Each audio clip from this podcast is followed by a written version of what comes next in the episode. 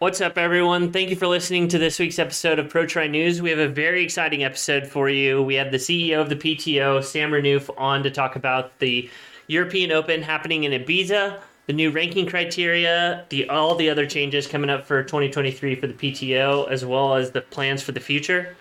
This is the last of our pre-season series. We'll be back on Monday with a 2023 preview show, as well as updates from the Husky Tri in Australia, the draft legal race happening in Tapo, and Super League Montreal. As always, we want to give a thanks to our sponsors of today's show, Waterfall Bank. Be sure to visit waterfallbank.com and put your money in a bank that supports triathletes. You can also visit waterfallracing.com and get exclusive access to athletes such as Tim O'Donnell, Miranda Carfrey, the whole kit and caboodle. We have also, for this month only, whenever you sign up, you get exclusive strength training from EC Fit Boulder with Aaron Carson whenever you sign up. One last thing I want to mention. As the season gets started, I know that none of you guys have shaved your balls lately. So please go out and get yourself a Manscaped Lawnmower 4.0. Get yourself looking high and tight. Get yourself looking tidy before the season starts. Shave your arms, shave your legs, shave everything in between. Just make sure you don't bleed all over the place with your new Manscaped Lawnmower 4.0. Visit manscaped.com. Use promo code ProTriNews20 for 20% off your next order. If it's not for you, buy it for someone else. Thanks and enjoy the show. Hello, welcome back to another episode of ProTri News. I'm your host, Kyle Glass, joining you from Oklahoma City. Joined today by the newly retired Mark Matthews. Yeah, last day in the army was Friday. ID card handed in, all my kit gone. That's 12 and a bit years I've done. So I've just been sort of sat here, slightly shell-shocked, like, what do I do? But luckily I'm off to Lanzarote tomorrow to join Kat to find out just how fat and unfit I am and start a new thing. And then you're going to be with Kat for how long? Hopefully the rest of my life. That was the plan. So we're going to like Lanzarote for 10 days, back here for 5, America for 7 weeks, and just going to pack bags, carry bikes, you know, all the usual. Man, I can't wait for you to be stateside. We'll be able to actually do podcasts at normal hours. Yeah. Well, it's always us that gets to awkward hours. You two are too precious. Yeah, that's true. That's true. And Talon Cox joining me. He had me over for steak dinner on Friday, and then we got pizza yesterday. So just spending all weekend together.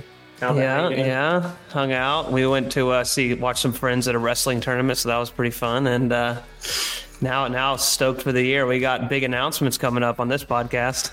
That's right. Joining the show today, Mr. Sam Renouf, CEO of the PTO. Sam, second time on the podcast. We're happy to have you back. Yeah, I'm glad to be back. I guess I didn't do too poor a job last time, so nice to be able to chat. And welcome to Civvy Street, Mark, as they call it in our part of the world. Yeah, thanks, mate. Appreciate it. And thanks for coming back on. You were a good host last night. You challenged us on our nonsense, so we thought we'd come and get corrected a little bit more with you again. It's good. Good stuff.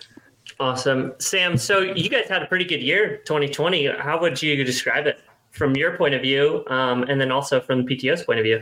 Yeah, look, it was probably combined both the PTO and my view on it, a good step in the right direction, right? So like the PTO has been a long time coming, and obviously with COVID, the way it happened, we didn't get the start we wanted. So that was really our first year of operating, and so to get 3 events off the ground, yeah, we were pretty happy. You know, still so much we can improve on, and I'm sure we'll talk about that a bunch over the next hour. But as a first year of operating, yeah, we feel good. And probably the more relevant piece, our investors were happy, and we were able to, you know, raise another fund, which I'm sure you'll comment on in a second. And we were very happy to bring on Warner Brothers Discovery as a shareholder, because that, if there can't be a better proof of what our model is, it's like a media company being an investor in the PTO. And clearly Warner Brothers was happy. I think some of the inside people, we kind of knew about it in Dallas. They came to the event in Dallas. You were kind of their host. Was and there was nothing on the books then. What was their overall experience in Dallas? Were they stoked? I mean, I guess they signed a partnership, so clearly they were happy. But what were your thoughts? Yeah, look, that's good inside knowledge to know they were there. You're very right. So actually, one of the top execs in the whole company came to Dallas for the weekend, which we know that was a huge honor, frankly, for triathlon and the PTO that they would take that much time. And the reason they came was to, you know, look under the hood, as it were, see how we were doing things at the moment, but also see the sort of raw ingredients of triathlon. committee whether they thought that could work. And, you know, without putting words in the gentleman in person's mouth, but he was absolutely flabbergasted by how close the racing was. Because as you all know, because I mean, several of you were there in Dallas, like we had some really hot racing, not just because of the temperature. And I think that was the sort of main takeaway was, look, there's a lot more going on here than we realized. How can we help? And I'm saying this as Warner Brothers, how can we help the PTO and indeed other organizations in triathlon tell those stories better? Because it's not easy to do. Definitely. From an outsider's perspective, Dallas, what I thought was your least impressive race of the year. There were some very impressive races, but there was no crowds really. The course wasn't your most enigmatic. Like, would you have rather taken him somewhere else, taken him to Šamorín or, you know, something else you were doing? So look, it's the location. Like, we wanted to go to a major city in North America where it was easy to access, supported by the government, sort of lots of different reasons for that. Did that mean that we had the most glamorous location? Absolutely not, right? Like, this was a suburb of Dallas. And as you would have seen already, although we're big fans of Dallas as a place, we've chosen not to go back this year, right? For 23, we're going to Milwaukee instead and working with USAT. But I was more referring to less the organization as much as the racing itself, right? With the athletes, I thought did a phenomenal job. And then even Flora was mentioning when we saw her in Nice a few weeks ago, how tough the racing was and how hard she had to push. And if you've got the Olympic champion telling you that, you know, you're probably doing some things right. That's right. Yeah. And you guys made some adjustments probably mid-race. I feel like I recall you guys changed out the lens on the camera because the motorcycle was too close during one of the races. Is that correct? Change out the lens. So what we did, and look, we're always very open about what we do at the PTO. It's part of the culture here is that we want to be open. We listen, we learn, we adapt. Midway through the weekend, as I think most of you guys know, we had a meeting with some of the athletes after the female race was on the Saturday. A bunch of the pros got together, the male pros, I should say, on the Saturday night and said, look, we're not happy with how the potential drafting is off the motorbikes. Can we change this? What can we do about it? And we had a good debate with our camera team, with the producers and the rest, and agree to basically extend the distance between the motorbikes and the riders, right? Because we understand how incredibly important that is. As a result, we then changed the cameras so that we could get a better angle. And I think that worked for everybody. Look, it was a big debate. And I think you guys maybe have debated this on the podcast, actually, if I remember rightly. Look, can we operate triathlon without having camera in front? And I can tell you categorically, you can't from a broadcast perspective, right? And I know it's a little bit controversial and we can debate this for 5 or 10 minutes if we like, but for us to make... Yeah, this is what I came on this podcast to do, right? To make stars of the athletes, we need to show the athletes. And as shapely as their rear ends may be, we're not going to make stars out of showing the back of an athlete for 2 hours. Now, what that means, though, is we do need to come up with a way that we can broadcast the faces and fronts of the athletes in a way that doesn't impact the competition, right? And that comes down to experience, learning, technology like Race Ranger, which is getting tested. It feels like every 5 minutes at the moment, which is great, can hopefully help with things like that. Static cameras, like in technical areas of courses. Static cameras too. Because the UCI never film from the front in a time trial. So the Olympic time trial, you won't ever see a shot from the front. You won't see it in any, like the Tour de France, they'll do a whole day. You won't see a shot from the front because they recognise it's even bigger there, 55k an hour, right? It's a bigger advantage than we have in our sport. 40 metres is still giving an advantage. And I'm just sort of echoing what pros say. It's great that you're working on it, but the constant camera at the front, I think, is what the gripe is. Going up for that front shot, coming back at least allows groups to have a challenge. Is that something you've looked at, like removing the constant front camera? Yes. So the simple answer is yes, right? So it's about giving, as you say, it's like an accordion effect, right? To go out and go in and be able to adapt to it. And we've got to learn with each event we do, right? One of the challenges of the sport is that it's not that... What's the right word for it? The broadcast teams aren't doing this every weekend, right? They're coming in and out and doing it occasionally with the PTO. And so there aren't that many opportunities to learn, which is one of the reasons what makes this so challenging. Like, whereas if you compare to other sports, let's take rugby, you might have every weekend where you can tweak something and then the following weekend might be 2 more matches and you can grow for a season. One of the problems we have is there are so few opportunities to test and learn, but exactly what we have to do. Are the broadcasts perfect? Not by any sense of the word, right? And look, we never will be perfect ultimately, but do we feel there's a lot to do? 100%. Yeah. All right. Well, let's talk about what's new for 2023. Big announcement today. Yes, today, whenever this lands, one that's like, it's been a long time in the making. And I said this on a podcast a couple of weeks ago. It's completely unacceptable that the PTO is announcing its races in February for the season, right? Like, and so this is how, again, to the spirit of being open, like we recognize when we aren't doing things well. And the fact that we're announcing our calendar now, when athletes are having to make their plans and fans are trying to decide where they go, it's not acceptable. It's a reality of how young an organization we are, right? So this isn't 40, 45 years of experience in venues and things like this.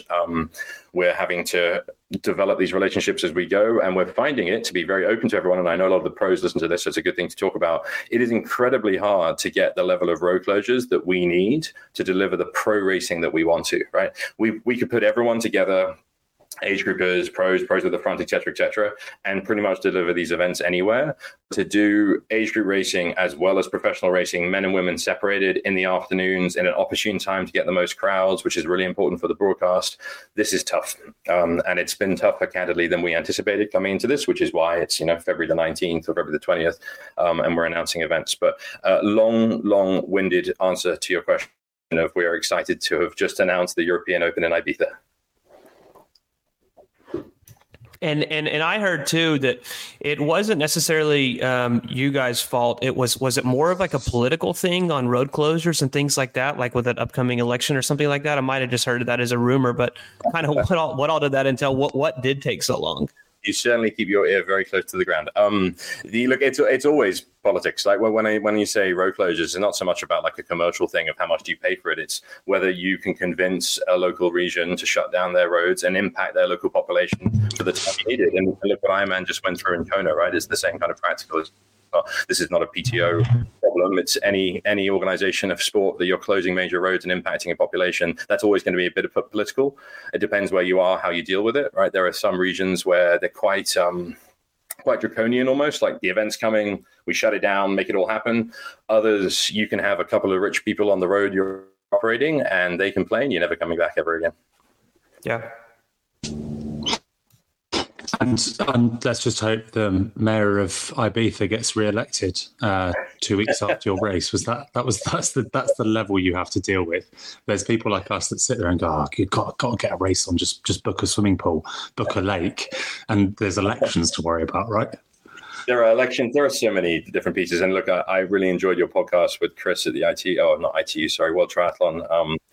And to me, if anything, I took away from listening to that podcast, it was a reminder of just quite how complicated this stuff is, right? Like there are so many layers and so many levels of things that go through, and it seems simple to organize a swim, bike, run, but actually, I can't remember if it was Chris or one of you that said it. Arguably, from a broadcast perspective, this is probably the most complicated sport in the world, because at least Formula One or something like that. Yes, okay, you're dealing with more difficult technology, but you're an enclosed environment, right? It's a completely different dynamic to do these on largely open roads in formats that have three different sporting mediums. It's so tough, and that's one of the reasons why, candidly, triathlon isn't really a broadcast sport yet, right? It's very difficult to do. It's very expensive to do. And so until ourselves and Super League and a few others have sort of come along and said, let's invest the level that we need to, the sport hasn't really been a media product. And so when we I was really struggling to wrap my brain there. I wanted to catch you out. I was trying to think of a sport that's more complicated, and I'm really struggling. So to our listeners that can dwell on it, I'll let them try whatever they do. Bang it in the comments. Prove Sam wrong, because I failed. It is hard. There's only one sport that would probably be harder to cover, and that's ultramarathon running. That's the only thing I can think of, but it's not a top tier sport. And no, it's a single discipline. Yeah, they follow on a bike as well because it's slow. True. Yeah, I was thinking like mountain ironing, that weird sport where they go and iron up mountains, but I'm really struggling. Right, go on, Talbot. Serious question, or not question. At the European Open, this will be pretty much probably the only event of the year that both male and female will race on the same day, if I look at the calendar correct. Yeah, that's right. Yeah, then that was just the subject of road closures. It's not what we wanted to do, but it was a trade-off where we said, look, do we want to have the race? Do we not? Do we still believe we can deliver a fantastic race? Yes. And that's why we went ahead. But look, the norm for the PTO will be to have different days for men and women, because we just think it's a better way. It's also better from a media perspective to drive tune in, as I'm sure is fairly obvious, right? Because people see on Saturday, tune in on Sunday. There's a lot of different advantages by having multi-day. And when you look at it too, I don't want to say something that you guys failed at, but clearly when you have an Ironman World Championship or a 70.3 World Championship, you're almost guaranteed to sell out the race. I think a problem that we saw in Canada or the US Open was those were just super small local races. It looks like that you guys are, I don't want to say getting away from putting on races, but now you're like, let's go and partner with these big races. So then it makes it to where you guys almost don't have to run. Let's, I believe that the world champion, ITU long world championship will be in Ibiza that weekend, but you guys are able to get with them. Then you attract a lot of people, a lot of crowd, as well as putting on an event. Is that more the direction you guys are going? So there's probably kind of a couple of things to unpack from that. So firstly, failures, 100%. Like let's own failures, because if you can't, then you can't improve and do better. Actually, the age group racing was less of a failure to us than the spectator attendance, right? And they're linked together, and so we should spend a little time talking about it. On average, let's see if I can do the number. I think we averaged across the three events just over 1,000 participants age group signing up, which was okay for a first year. It's not great. Look, these events need to be 3,500 to be sort of meaningful from an age group perspective, in our opinion. But for a brand and a series that doesn't really have any cachet yet with age groupers, like kind of give us a B+ for that. For spectators, C-, D-, E perhaps, right? Like in terms of, obviously I'm grading, by the way, if that wasn't obvious what I was doing there. The spectator experience wasn't where it needs to be. And that's really what we've done to change, or that's really what we're changing this year is, so going to Milwaukee as an example, is because Milwaukee will have, hopefully, if all the weather is okay, close to 30,000 people walking around that know what triathlon is, that love what triathlon is, that are engaged for the weekend. And that will be a completely different experience, both for the athletes, but more importantly for the broadcast, because that's where this really, really matters. No one switches on TV and sees sport with no one watching and stays watching it, right? Sorry, that sounded stupid, but I'm sure you get what I mean, right? Like, you need to have an engaged audience on site when you're watching on TV. And if you don't, you're going to flick to something else pretty quickly, because that's really what we're competing with. And I'm sure we'll get on to the question of does the PTO compete with Ironman or indeed World Triathlon, because it seems to be quite a hot topic at the moment. Our view is absolutely not. And we'll get unpack that in a second. But the reason I say that is our competition isn't Ironman. It isn't Super League. It's what else could someone be watching that afternoon, right? And so everything we do is through the lens of what's going to make a great broadcast product. And the reason why is a great broadcast product will bring more money into the sport and allow us to do lots of other things. Sorry, I went off on a tangent there. But. No, totally. And I think a lot of people don't know how important spectators are, I guess, when it comes to the sport. I know this is just something interesting that I heard. So like the Ninja Warrior, you actually, people can walk on the street and you put in like you get a ticket. And then once you get your ticket, you get a stamp. And it's like you clock in and clock out, and they pay you by the hour that you're watching Ninja Warrior and how crazy you are and all that. And so people get paid like $200 to $300 to go and spectate and scream at like Ninja. That's just for TV, so it looks good. So that just kind of almost, I don't want to say what you guys are competing with, but it looks a lot better when there's people there. Oh, no, we are 100% competing with that, right? That's exactly right. When CBS or Warner Brothers decide what are they going to put on Saturday afternoon, they are considering all these other sports that have history, that have tenure, that have all of this, that have big stars, or there are these new challenger things like American Ninja Warrior, which, isn't as big in our part of the world in Europe, but I know how popular it is in the States. And like, I didn't know they pay their crowds, but like, it makes sense, right? It makes sense. Yeah. And then will Race Ranger be there? Will Race Ranger be there? I hope so. We're working with them that we believe they, and rather than say they, the technology that they're using and the usage of it is really, really important to improve the broadcast and improve in general the experience, right? Whether that's the drafting zone being policed correctly, whether it's the gap to the cameras, whether it's better information to us all watching it. These are the kind of technologies we need to have. And look, I've said this story a couple of times, and so sorry if I'm repeating myself. Like, it is crazy that triathlon doesn't have more real-time data on athletes when they're racing, right? It's completely crazy. And when I mean by crazy is it's nuts that no one's figured that out yet. And that's one of the things we're working hard on solving this year. Hopefully in time for the summer races, it might take us a little bit longer. But to us, it's really important for two things. One, you need it to have better results and data and to tell people what's going on and understand and things like that. But there's a more important reason, which all of us won't necessarily relate to on the call, or on the podcast. And indeed, most of the people who listen to this podcast won't relate to this is that we know how amazing the athletes are when we switch on and we see whether it's Kat or Christian or Gustav or Daniela. We immediately know when we're watching a broadcast how incredible they are because we get the sport. But most people, if they see swimming, cycling and running, don't contextually realize how incredible the performances are without data, right? Without something to improve it. And so the example we often talk about, and Edmonton was awesome, right? Seeing those guys really drill themselves, but being able to show that that's like 18, 19 kilometers an hour in real time, that's how you capture the interest of people that don't necessarily know what's going on. And for us to really grow the sport, which for triathlon to become a truly professional sport, it must grow beyond the core participation base. And that's some of the things you do to go and get there. Yeah. So on the topic of like detail and data, you've just brought out the new ranking system, and the ranking is almost, it's not your only USP, but it's kind of your USP, but the first people to do it properly. We talked to Ruth. I don't know if you listened to the podcast. I think if you did, you'll know we largely enjoy it. Do you think you've got the right balance behind the primacy you put on PTO events by virtue of prize pots? Or is that closing out a broader participation in the sport? Or are you content with that, essentially? So it's one of the only podcasts I didn't listen to because, like, the first minute the audio was so bad, I switched it off. So maybe I'll listen. And we're hoping this one's better. Yeah. So hopefully it's better this time around. But I was like, I'll catch up with Ruth and hear if there's anything important that I should know. Look, the rankings changes have been a long time coming, right? Like I post previously when we didn't talk about the rankings and someone didn't complain about a different model, and like kudos to the athletes on the committee that got together and really came through that. Like I think everyone probably thought that this would be a relatively simple exercise, and wow, the amount of hours that those guys and girls put into changing this was just phenomenal. So it's a real kudos to them, and indeed like the structure that you can go and do that. The model around prize money is important because one of the things we want to do, which is probably not obvious from the rankings themselves, but will make sense when I explain it, is inflation is a dirty word at the moment, right? All around the world. Inflation is generally a bad thing, but we want to see prize money inflation. And one of the things this rankings tool will do is increase inflation in prize money. So what I mean by that is races that have a $10,000 prize purse or a $25,000 or a $50,000 prize purse now have an immediate incentive to start paying more. And that's obviously phenomenal for all of our members, right, the PTO. And I won't say who the events are, but I have been contacted myself multiple times now in the last 2 months by events telling me they're going to put their prize purse up because of the rankings, which, you know, the fundamentals of what the PTO is here to do is elevate the sport and make sure the pros get paid. And this is an example of how that's working.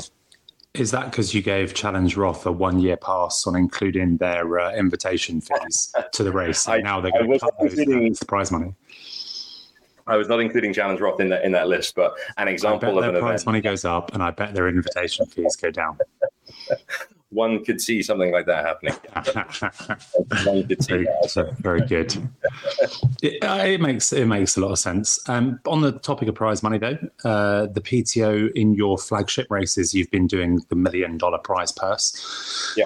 I know, and I'm sure you're going to have a good answer to this, but I know it's coming down to 600,000 total prize pot for those races. I'm sure it's not because you're strapped for cash, so go on, give us the spiel. Well, actually, no, it's interesting you use the word strap for cash because that's exactly where it does come from, right? And so what you would have seen is in December, hopefully, you would have seen we announced a new financing round, right? And we appointed a new chairman. And part of the financing round and the new chairman coming on board is to make sure the PTO is sustainable and that we're not just here, big flash in the pan, pay a bunch of athletes for 2 years really, really well and disappear into the future. And there are some really important reasons why we should be sustainable, which hopefully remind me to unpack some of the broader ones. But actually, that's what it came into, was the first part was like, how do we become a more sustainable sport or a sustainable product? Secondly, it was linked to, and these are tied together, to be fair, so it's like quite a complicated answer for you rather than, you know, just a glib, hey, this is what we chose to do. Was that for us to grow the professional sport, one of the most important things we can do is to make stars out of the best athletes, right? Fairly obvious point, all sports benefit from it. And one of the feedback we had, not just from Warner Brothers, but the other broadcasters, is that actually we have too many athletes in the events at the moment. So I don't think any of you mentioned it just yet, but one of the things we will have just announced yesterday is that we're taking our field sizes down from 45 to 50 down to 30 and eventually to 20 right later in the year, and so Singapore will be 20, and maybe we haven't released that yet, which means that you do have an exclusive because I've just said it on the podcast. That will be unpopular, and we totally respect that some people will be upset about it. Those that were in the 30th and 35th position should be really upset now, right? Like, they were going to get to race in a globally broadcast event with a massive prize purse, and now they won't. But the reason we've changed that is that this is how we make the product of the PTO's racing as exciting as possible and the best broadcast as possible, because that's how we'll ultimately make the business sustainable, which will cause triathlon to grow, right? And I'm happy to answer lots of questions on that. Go for it, Mark. No, I put my finger up for the other two, by the way, Sam. It's never to interrupt you on the stream. It's just to get ahead of Talbot or Kyle. That's, you ignore me, mate, 100%. Yeah, so the listeners on the podcast, it's sort of a weird dynamic here, how I've got three people sort of doing hand signals to me every time I'm talking. It's quite interesting. Well, now you know to ignore us. You just talk, mate. So two questions then on that, let's say the 30 and the 20 later on. There are only really two questions, because I get your logic. Your logic's inarguable. It makes perfect sense. In the rankings, does it roll down? And the second question is, does that include wildcards? And how will you assign wildcards, and how many are you limiting wildcards to? In the rankings, does it roll down? So if you're taking the top 20, if 20th doesn't come, does 21st get a shout? Okay. And then you can tie in with the wildcards to your answer, I'm sure. Yeah, so there will be, I'm going to be off by one. It's either 4 or 5 wildcards per event. All right, so that's how many we'll have. 4, there you go. Thank you, Talbot, because you've read the press release. It's late on a Sunday for me after a long weekend. So if I'm not exactly on my numbers, that's why. So 4 wildcards. And then, yes, you're 100% right, Mark. So the rankings are what gets you in the race, and it will roll down as far as 50th place. Now, we can't imagine it will get as deep as 50, but this sort of provides a pathway to what we're doing. And something that I'm sure people are a lot of people are going to be upset about is, Sam, you're just helping the rich get richer. You're going to hear that question. You're going to hear that. I mean, for me, I look at it as a possibility that now your top tier athletes, you're going to remove them from the Ohio 70.3 or like these other challenge races. That's my short answer. What is your answer for, you're just helping the rich guys get richer? Now your lower tier guys will never have a shot at making it in the sport. So there's kind of a painful answer, which we'll get into in a second, because I'll do the unpainful answer first. The unpainful answer is a really simple one, and it's that the way we make triathlon, so the way we make all professional triathlons wealthier, is to make the sport more commercially viable, right? And at the moment, the professional elements of the sport are not NFL, they're not ATP, they're not all the rest. The way we make them is we build up the professional aspects of the sport to be better, right? And one of the ways we will do that is by having exciting racing, that drives sponsorship, that drives broadcast, blah, blah, blah, blah, blah. One of the things that's interesting, and I'll unpack this a little bit, is our ownership model. And I thought was, again, referencing the interview you had with Chris the other day, it's such a unique model that the PTO is sort of, I wouldn't say stumbled upon, because it was put together with a lot of careful thought, in that we are both a very commercial orientated organization, very capitalist, to use, I think it was Chelsea who said that the World Triathlon was socialist, which was amusing. Which, by the way, very true, right? Like, because that's what they are, and that's not a criticism. It's just like that's the nature of the beast of these international federations. We're a very capitalist organization in terms of commercial focus, but because we're owned by the athletes ultimately, and there's a non-profit that sits above it, the beneficiary of that will be the athletes in the long run, right? And so that's probably quite a complicated answer, but let's use an example which exists in sport today, which is Wimbledon. And indeed, the US Open is exactly the same.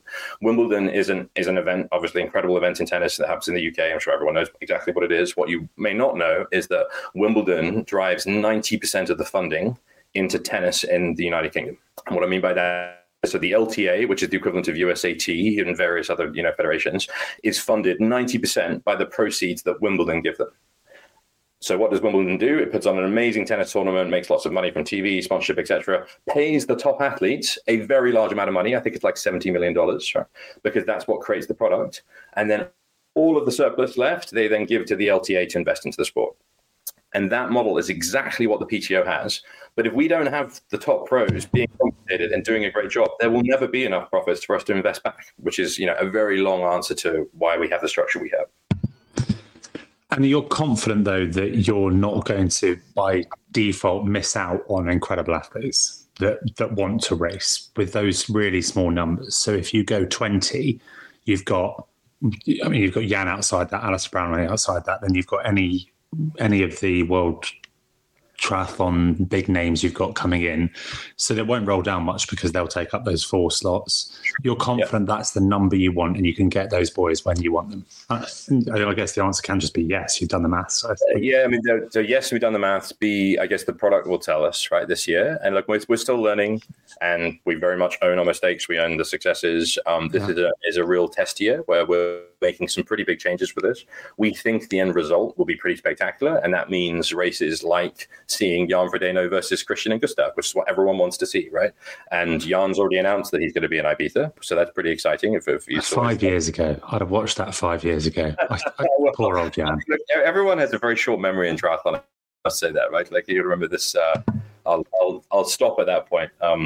But yeah, look, long answer to your question, yes, we think this is the right way to have the very best product. And like, look at Formula One, 20 athletes or 20 drivers on the course. And then this relates to your broader question about the other athletes. Formula 2, Formula 3, Formula 4, you're killing yourself to make that top level. And that's what we want to see, right, is that there's that pathway up that the top athletes will race in the PTO Tour.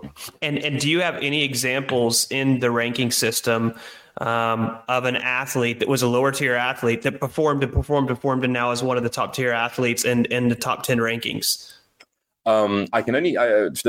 Yes, in general. I can't think of like in the specific rankings now, but if you go back 2 years ago, Sam Lowland.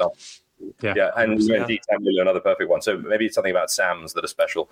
Sam was like 40th or 50th, I think, and within like 3 or 4 months went up to the top 10.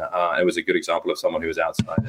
I'm not trying to slam dunk on the people that say you're just helping the rich get richer, but I mean, it's clear if you're a lower tier athlete and you begin to perform and you win these silver level races, bronze level races, gold level races, then you're going to get to the top. We don't know that, Talbot. Like, they haven't run the system. They've done some data on it, but they haven't run the system out. And what we don't know, because you can't model it, is what the announcement of the system will do for what races people then choose to do, which affects the field strength score and the time score. So you can model backwards, but that's retrospectively. What you don't know is this might mean that the very top only do those big races, and it has a massive impact on the field strength score and the time score because that's based off that. So I think you're probably right. And before Sam has to defend himself, we can't say that doesn't happen. We can't say that actually bronze races now score 50 all the time. PTO races score 100 down to 90 everyone. So we can disagree on this slightly, but I think what you would agree on, Mark, is that if sport is meritocratic, and if you're an athlete and you go and race well, you're going to rise to the top, right? If you go and beat other people, you're going to rise to the top. And this is why this is not a popularity contest. We don't select people by social media scores and things like this. This is about who is the fastest out there, and that's why we feel completely confident that if you're a lower ranked athlete, this is the best thing for you, because this is the PTO creating a sustainable model that grows professional triathlon in a way, as I said, without going back to sort of the example beforehand, that by becoming a sustainable, profitable organization, we're investing back into the sport in the long run, right? So it's not only the top athletes that are getting their jam today, it's all of the athletes that get jammed tomorrow by this becoming a sustainable series. Because we really do believe passionately that triathlon can be dramatically bigger and dramatically more commercially viable, successful than it is at the moment. And look at it, without me being really unfair to quote him, the fact that we've just recruited Chris Commode, who is the head of the ATP, to be the executive chairman of the PTO. I mean, if there isn't a better testament to that, I can't think what is, because let's call it what it is. This is where it's slightly unfair to say on a podcast, but that's the reputation of like one of the top sports execs in the world. And he's saying, okay, I'm going to put my name against this. Right? He's not going to do it if he didn't think it would be successful. Right now, does that mean there's a lot of hard work to happen? It's going to take a lot of money. It's going to take a lot of sweat and tears. We're going to have to work closely with World Triathlon. Ironman are going to have to stop thinking we're a competitor every 5 seconds. But the end result could be pretty special. Yeah. And I think that if you're a lower tier athlete, I mean, you should have that May 5th, 6th weekend circled, because your top 30 athletes are going to be out at the European Open, hopefully, fingers crossed. And then everyone else will be able to race a gold tier race at Ironman 70.3 St. George Regional Championship and have an opportunity to get multiple points and more points than they could hope for. Yeah, exactly right. Like just like almost every other sport. So like the PGA Tour, don't quote me, I think it's 120 members that have a card at the PGA Tour level. Then you've got the Korn Ferry, you've got a whole pipeline of development, and we'll see the same thing in triathlon. But I mean, it goes without saying, if the top level are racing for $100,000, and sorry, I said that wrong way. Like if in the current scenario where the very top are only racing for a few $1 million of prize purses a year, whereas in 10 years time, they're racing for $100 million, it's fairly obvious that lower down is going to be better as well. Right. And so, we've hit on this topic quite a bit now. Yeah, very fairly. A slightly off topic observation. Does it annoy you that based on your ownership model, which is the athletes, as you've iterated on both these podcasts, that a large percentage of them want to do a long distance race? Because it's much harder for you to market. It doesn't TV as well. What annoys me, and I'll be really blunt about it because it's Sunday afternoon and I'm tired, what really annoys me is when people moan about sustainability and us being viable and like, oh, this only works because of investors. And the reason why it annoys us is like, go and look at every other venture capital-backed business that ever existed, and it's exactly the same, right?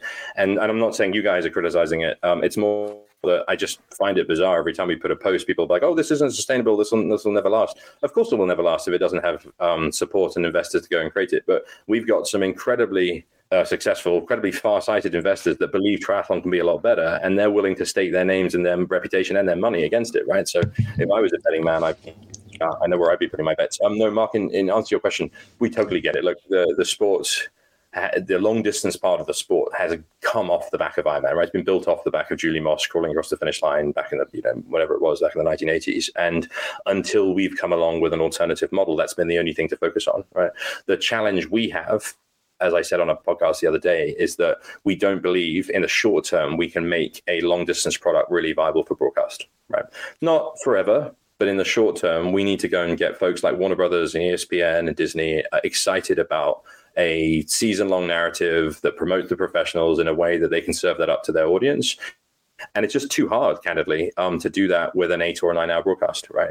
Not to say it can't be done eventually, but for where we are at the moment with the resources and the talent that we've got internally, we think it's a step too far. And that's why we want to focus on 100 kilometers now. So you need your new to triathlon client base that doesn't participate to outgrow the existing fan base, which is age group athletes who fund the sport because they only care about Ironman. So you need more people. Yeah, actually, I think you'll see it changes really fast. What I think they care about is incredible athletic performances. And so if we can create this doesn't exist at the moment, right? So we'll work on it this year, but it's more coming next year and the year after. If we can create a season-long narrative of regular competition from the very best athletes going head-to-head, whether it's Ironman distance, whether it's 100K distance, whether it's tiddlywinks distance, that actually won't matter. It'll be the product that we're serving up to them. And at the moment, triathlon lacks that, right? It really does. And the PTO hasn't fixed this either, right? It's a fragmented space. But if we can do what I just described, then it actually won't matter. The fan base will grow around that. Well, that's our thesis, at least. And on that longer distance, this has been, I mean, I don't want to say a rumor, but a thought since the PTO has almost started, is that eventually the PTO will do a long distance race, whether it's a 200K or whether it's the full iron distance race or the long course triathlon distance or whatever.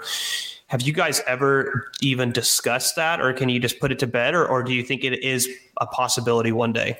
No, it's 100% a possibility one day. We had an athlete board meeting 3 weeks ago when we went through a bunch of our plans, and we talked openly about when is the right time to do that. And our view is it's not yet, right? As I said, for the reasons that, I won't repeat myself. But that doesn't mean it doesn't come in the future, right? And that could be 3 years, could be 5 years, could be 2 years. It's hard to say. And look, and there's even another model. This is like, again, without going off on too much of a tangent, the structure that we have, obviously, that if the PTO is successful, it will generate profits that then get reinvested into the sport. And some of that is controlled by the athletes. So the athletes might turn around in 3 years and say, yes, continue with your broadcast series, but we'd like to have a massive great prize purse on something that's 10 hours long. It's not going to go on TV, but that's fine. And we'll just put the money into it, right? That's the kind of structure we have.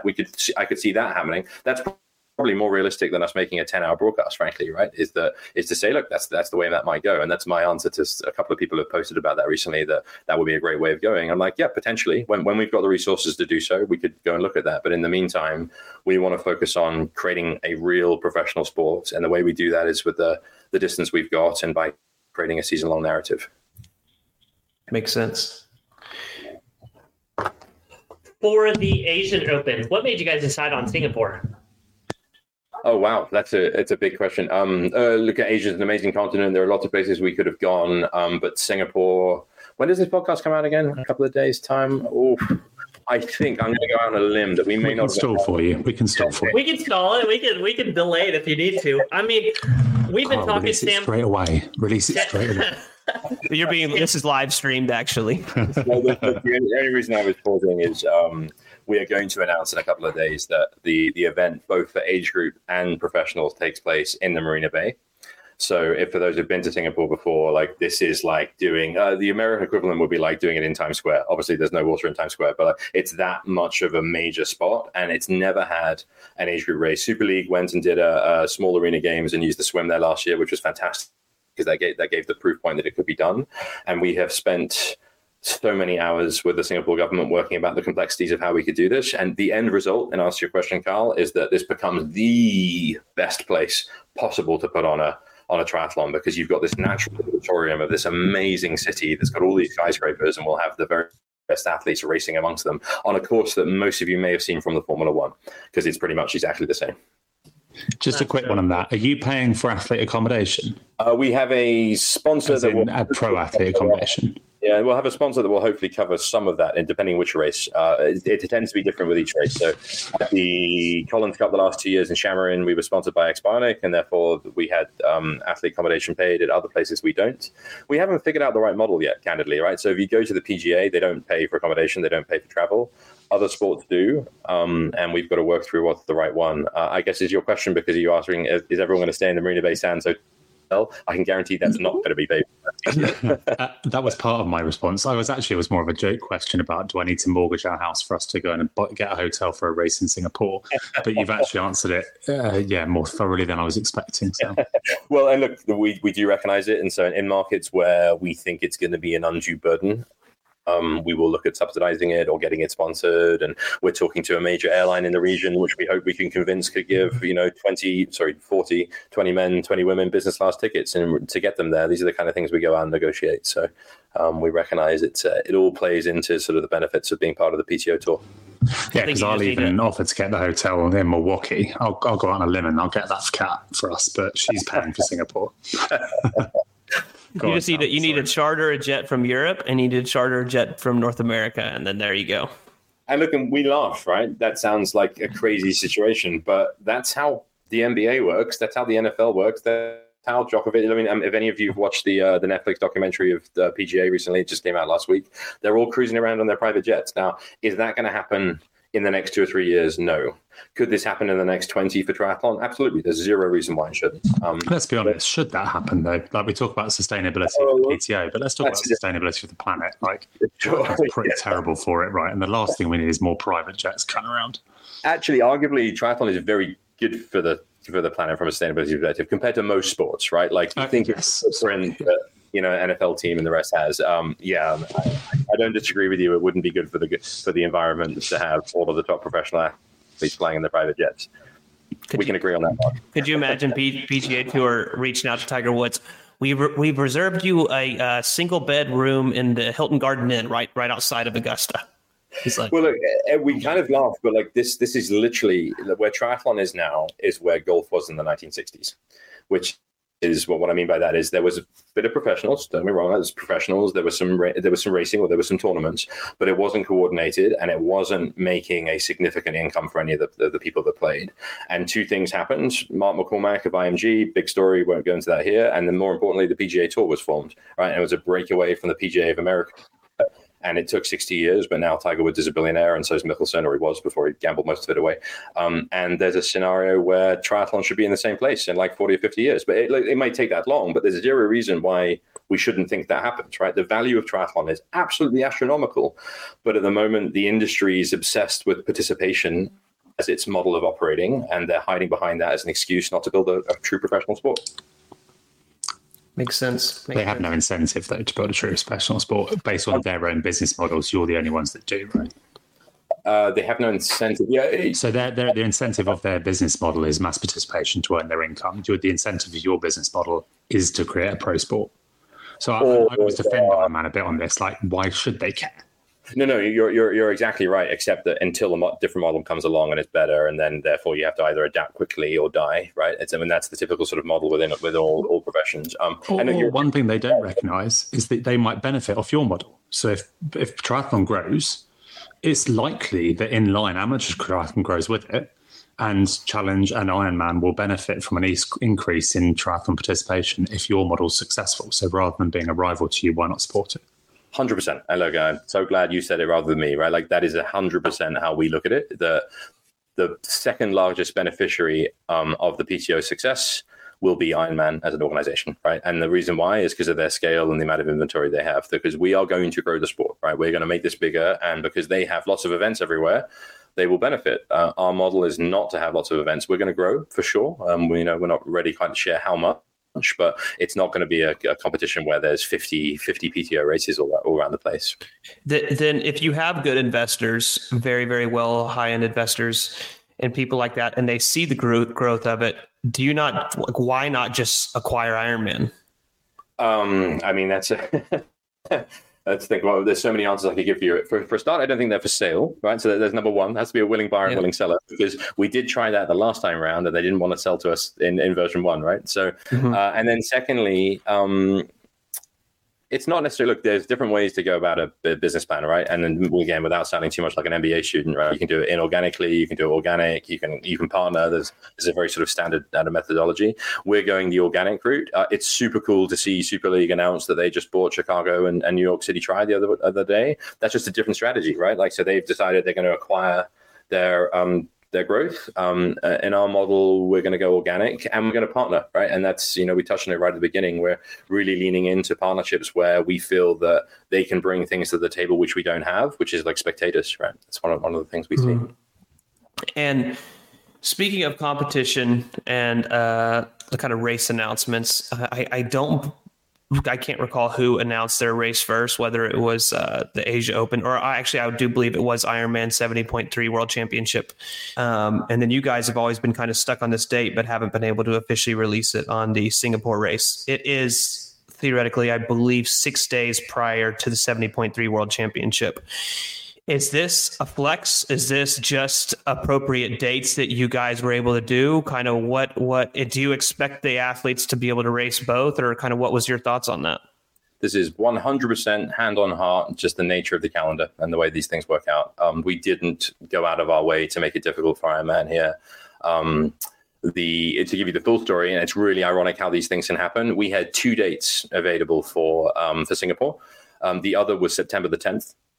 Which is, anyone who's close to it will know, is Nice. And do you know what happened? It wasn't us changing. It was Formula One decided to change their schedule. I think they added Miami. They added something. Oh, no, they added Vegas. And so Singapore shifted. We got told September the 10th is not available, and we got moved earlier. But prior to that happening, we would have been on September the 10th, which everyone would have been like, look at this, PTO is just trying to take on Nice. And it would have just been a circumstance of calendar.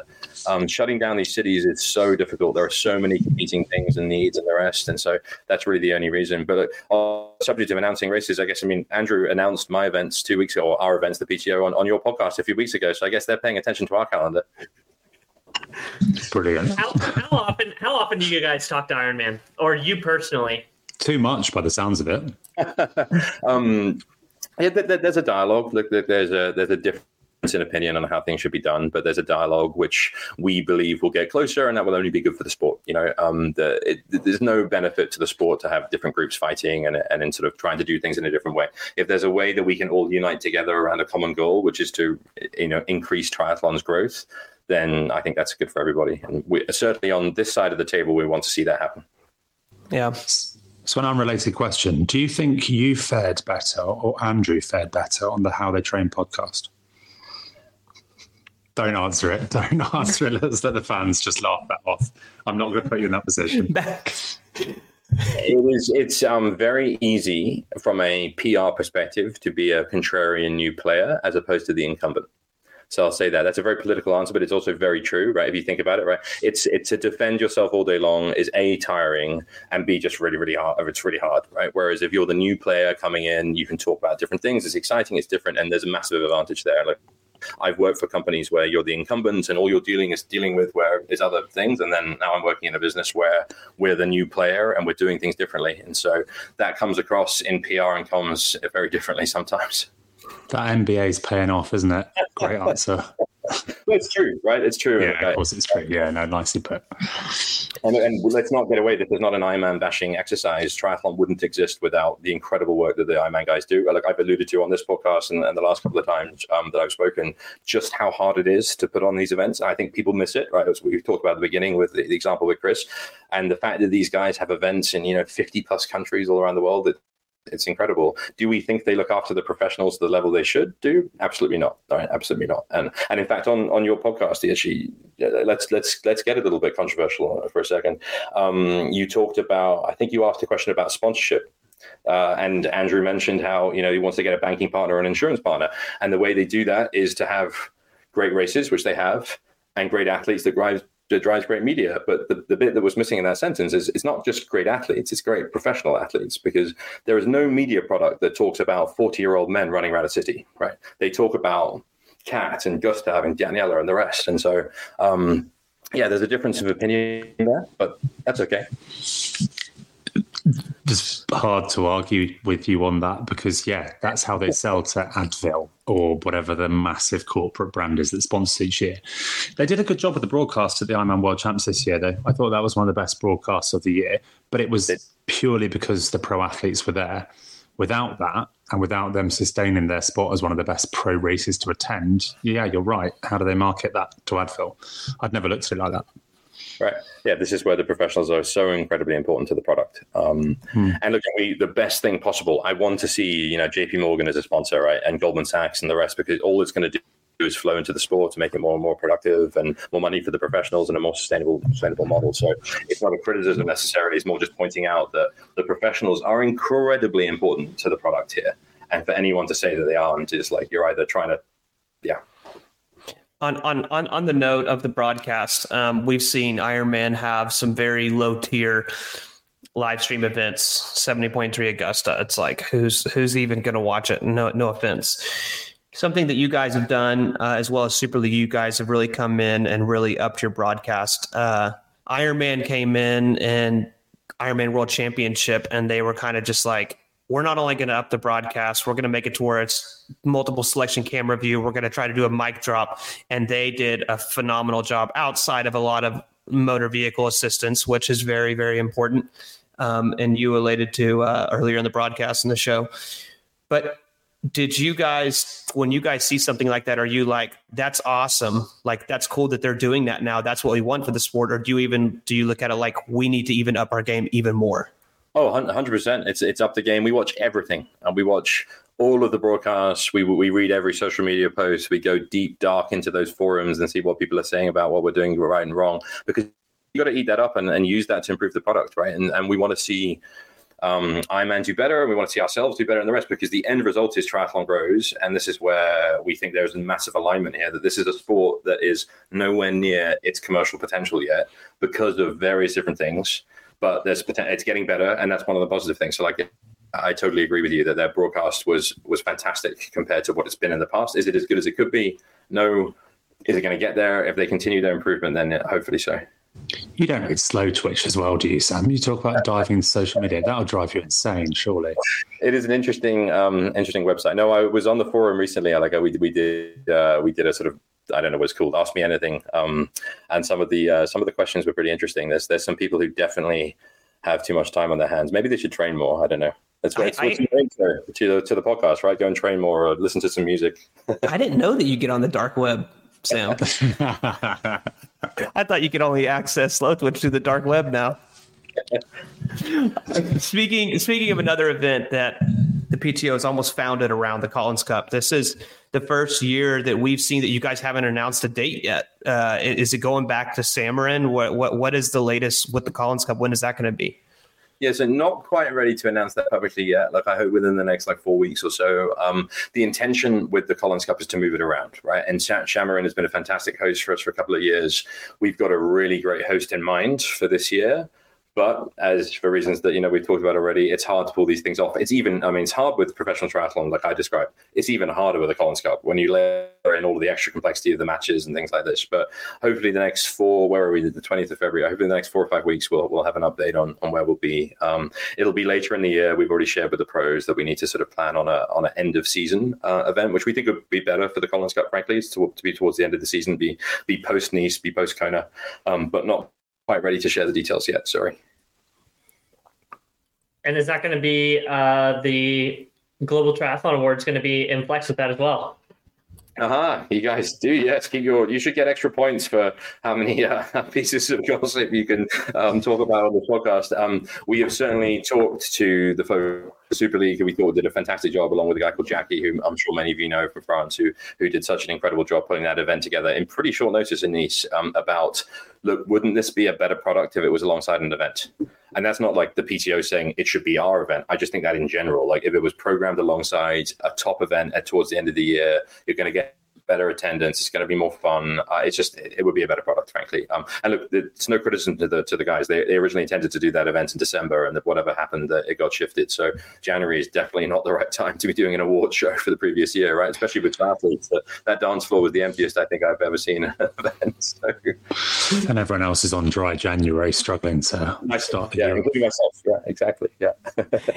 And usually when you look at to the Global Triathlon Awards, you look at an event that you have like all the top artists in the world there, the top actors in the world. So the goal would be almost like not a celebration of the year, but you do a race and then you have Jan Frodeno at the event. You have the Alistair Brownlee, Javier Gomez. You have all the Norwegians. You have everyone there instead of just a selective few athletes that are more than likely going to win the awards.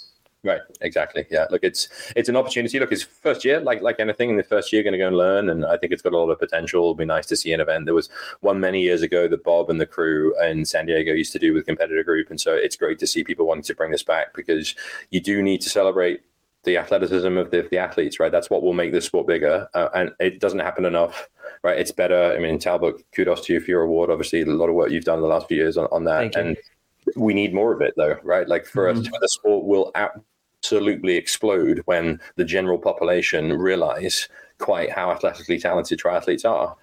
But it's not a criticism of triathlon that it hasn't happened yet. It's just that that's the way things are. Until someone comes along and changes it, it's going to be the way it was in the past. Not to disagree with Sam, I'm just disagreeing with Lionel. You won't get all the other pro athletes that aren't winning awards there unless you're paying an attendance. Like Tiger Woods doesn't turn up to the World Golf Awards if he's not nominated for a prize. Like there's just no point. They've got better things to be doing with their time. That's what pro athletes do. Just as an argument with Talbot, without paying them to attend, pros don't attend and fly around the world because that's what they do for a living. There's people aren't going to come and clap you winning your award, mate, if they're not up for an award. But Ballon d'Or is the same. I don't think it's a bad thing. I'm just saying, they're not all going to just tip up for fun. But if they're already there and it's a free dinner, that's different, right? If it's an event, Sam's nailed the solution there. But otherwise, you ain't going to get pickled. Yeah, that makes sense. Well, if you can talk about, of course, we've talked about all of 2023 this year, and I think it's almost safe, not even really safe to say you guys are having budget cuts because you're actually adding more races this year. Right.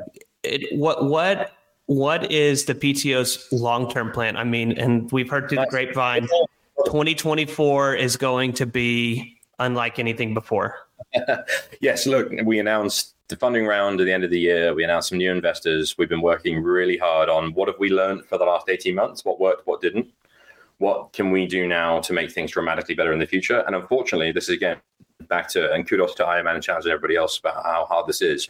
It was 2023 was too soon to make most of the changes we wanted to make, right? So this year becomes a bit of a sort of level set. Let's continue to grow. Let's put on some amazing events that have some great people, some great battles. Sorry, because that's kind of the most important thing, really. Like if the athletes don't turn up, then this is all pointless. But be ready that by, and I don't mind sort of semi-leaking it by talking about it now, that by September, October, November of this year, we're ready to reveal a long-term plan, right? And so we have, to answer your question, we have a 5-year plan with our investors that has a bunch of different exciting things that I think will get the sport pretty galvanized when we're ready to announce it. Not ready to announce it yet for just about 50 different reasons, but for all the pros listening and indeed all the community. Like, this is a really exciting time for professional triathlon. And we're super excited to be able to share that news soon, just not quite yet. And this is a 5-year plan starting in 2020 or starting next year? A 5-year plan starting. I mean, consider this year as a reset and then for next year onwards, right? So I mean, I guess you call it a 6-year plan if you like, right? But so it's guaranteed that the PTO Tour could go through. Yep, this is going big, right? Well, you don't bring on board the head of the ATP as your chairman if you're not going to go and take a massive swing at making this into a true professional sport. I mean, for our benefit and his, right? So if anything, and well, look, and I don't want to paint it all on Chris Commode, the same principle with Warner Brothers, the Discovery. Like, these guys bought BT Sport in the UK. Like, these guys are serious, sophisticated people, and they've become a shareholder in the PTO. They're not doing that if we're going to disappear in 18 months. They're doing it because they believe that triathlon has got this sort of golf-like potential if the right ingredients, money, athletes, stories were all put together. And we're not quite there yet, but we think we've got the beginnings of something pretty special here, which is pretty exciting. And what exactly, for all the people listening, the pro athletes and also the amateurs or the people just listening, like triathlon fans in general, what can they do to help? Like what can they do? Oh, look, that's actually a really nice question. So I'm going to add a little context for the guys that can't see this podcast. We've got notes saying to Talbot, please can we wrap this up over the last 2 minutes? But I really like your questions, frankly, so it's nice to keep going. What can they do is, and it's really, really simple, it's vote with their feet, right? And what I mean by that is either come to the events or tune in, right? If our events are more successful this year, we will be more successful next year. We're building momentum. And so the best thing the triathlon community can do is to, look, we'll totally take criticism. It's not to say that people shouldn't say, oh, we disagree with the rankings or this or that, but support us with your... not actions, but by being there, right? Tune in, watch these greatest athletes. If you're within a short flight of Milwaukee or Singapore, come and experience an event in person, because the potential that's coming down the road is pretty phenomenal. And to get in on ground zero or ground level is going to be pretty exciting. Awesome. Well, Sam, we've obviously been in constant communication since November, trying to get you on a podcast, get you to release some stuff and things like that. It's no secret that we've obviously have a lot of ears and people tell us a lot of things. So hopefully we've earned your trust over the last few months of not leaking stuff and things like that. They say patience is a virtue. So hopefully being patient with getting this podcast out has been largely helpful for you and also for ourselves, just so that way we can posture ourselves with the success of the PTO and things like that. Love it. Look, I enjoy coming on. I don't mind getting asked difficult questions. I tend to go slightly off tangent sometimes, so it's good when people bring me back on board. But look, we believe that there is such an amazing opportunity for the sport ahead of us if things can align, and we're working our asses off, frankly, excuse the swearing, to go and make that happen, and hopefully other people will see that and we'll see an amazing sport in the future. Awesome. Sounds great. Well, thank you for your time today. We're so pumped for the next 5 years of what the PTO is going to do. And we'll see you in Ibiza. Sounds good. Look forward to it.